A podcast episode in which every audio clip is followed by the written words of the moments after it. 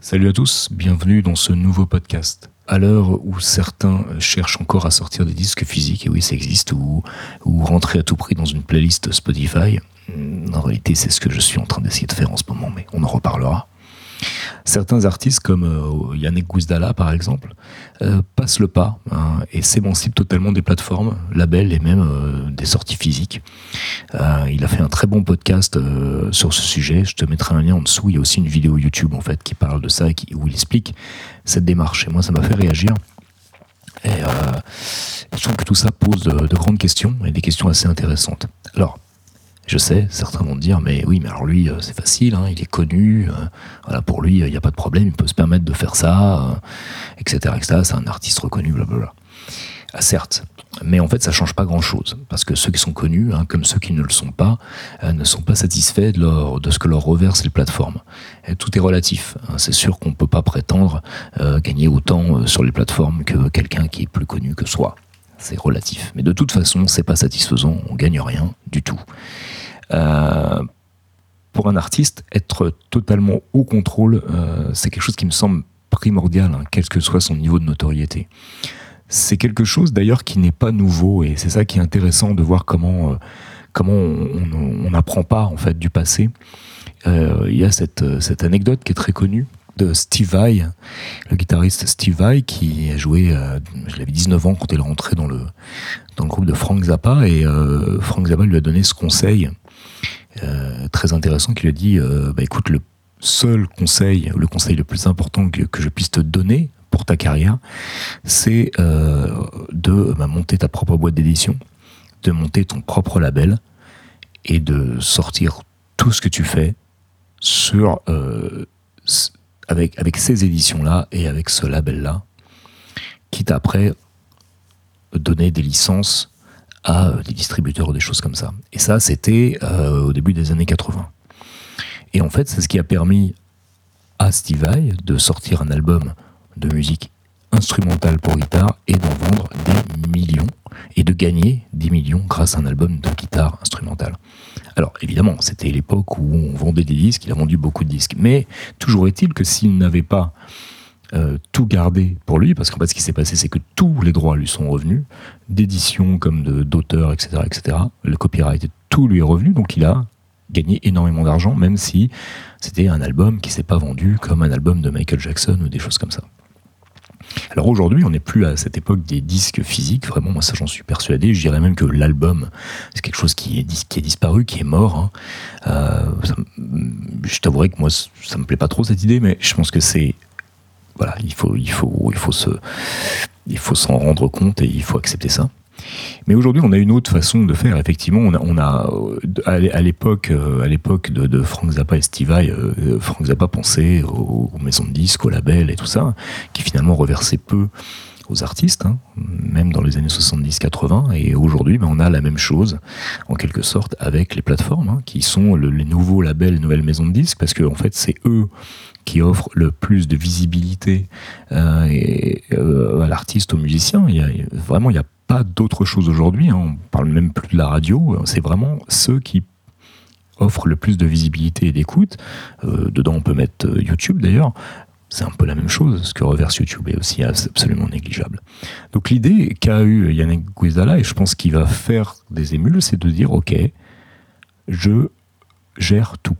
C'est-à-dire que je, je, crée un site web dans lequel je vais vendre euh, ma musique en y ajoutant des des, en, y ajoutant une valeur ajoutée, euh, des, euh, pas des goodies, dans, son cas il va faire un film euh, vraiment du, de l'enregistrement de l'album, etc., etc et, euh, et offrir ça, faire un peu comme dans Patreon, avec des, niveaux différents en fonction de ce que tu payes. Tu auras ça, ça ou ça, ou un peu plus, ou des choses, des choses, exclusives.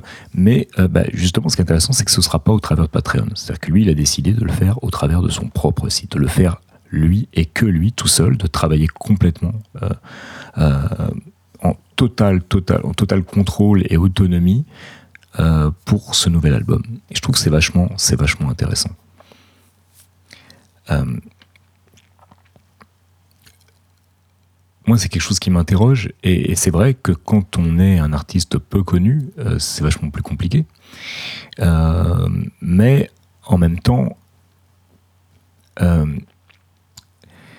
si moi je regarde aujourd'hui, en gros, il faut que j'y aille, mais en gros, si je vois ce que j'ai gagné en téléchargement streaming. Depuis le début, je mets des choses sur Spotify, je crois que ça doit tourner autour de je sais plus, je une cinquantaine d'euros, d'accord, depuis, euh,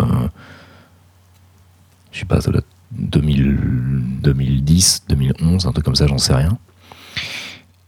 Et par contre, ce que j'ai vendu en direct sur Bandcamp, par exemple, les, albums, le peu de choses que j'ai vendu sur Bandcamp, ça fait un tout petit peu plus d'argent. Ça fait pas beaucoup d'argent, mais ça fait un tout petit peu plus d'argent. En réalité, entre parenthèses, et parce qu'on est dans un pays qui est particulier, euh, par contre, ce qui m'a fait gagner le plus d'argent avec ma musique jusqu'à présent, c'est la SACEM. Donc ce sont des droits de diffusion, des choses comme ça. Mais ça aussi, c'est en train de disparaître. Mais c'est pour faire une espèce de parallèle. En France, on a encore quand même cette histoire de droits, euh, notamment pour les diffusions et pour même pour les spectacles et tout ça. C'est pas non plus négligeable, c'est quelque chose auquel il faut penser. Mais globalement, euh, moi aujourd'hui, je dépose de de moins en moins de choses euh, sur euh, la SACEM, hein, très honnêtement, pour toutes les musiques que je fais, et que, que je, me, je, me, contente finalement de les mettre aujourd'hui sur DistroKid et DistroKid d'aller sur les plateformes de, de, streaming. Mais cet exemple de, de Guizdala me, me fait penser peut-être qu'il serait bon bah de, s'émanciper de ça aussi petit à petit, et que finalement on soit de plus en plus dans une économie du producteur au consommateur, quelque chose de beaucoup plus... Euh, euh, euh, de beaucoup plus naturel comme ça, de beaucoup plus un peu comme les, les AMAP pour les légumes. Excusez-moi, c'était un raccourci un peu rapide.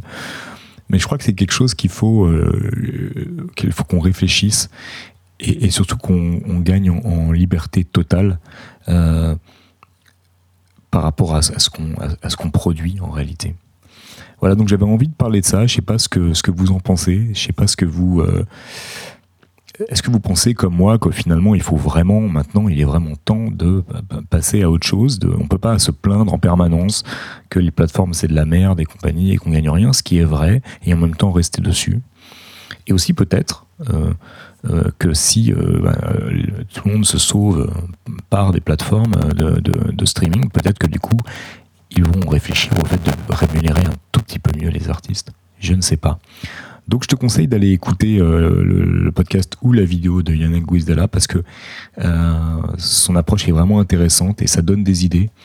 Et si toi tu es quelqu'un qui a une petite notoriété, une petite communauté euh, qui commence à être importante, qui commence à être intéressante, je pense que ça vaut le coup de faire comme ça et de produire pour les gens et directement sans passer par, par d'autres choses. Alors, pour finir, en début de vidéo, je te disais que, bah, en même temps, les playlists euh, euh, Spotify, moi, j'essaie de travailler dessus. c'est pour un projet totalement autre, de musique, on va dire, un peu automatique. C'est vraiment une espèce de, pour mettre en place une espèce de revenu passif. Alors là, je viens juste de démarrer, donc ouais, je pense que dans quelques mois, je reviendrai euh, vers vous dans ce podcast pour voir ce que ça a donné. Euh, mais j'en parle, reparlerai peut-être avant juste du, point de vue euh, artistique et créatif du, truc parce que c'est étonnamment intéressant. Voilà, merci d'avoir écouté ce podcast. voilà, il faut gagner en indépendance et je te dis à la prochaine fois. Ciao.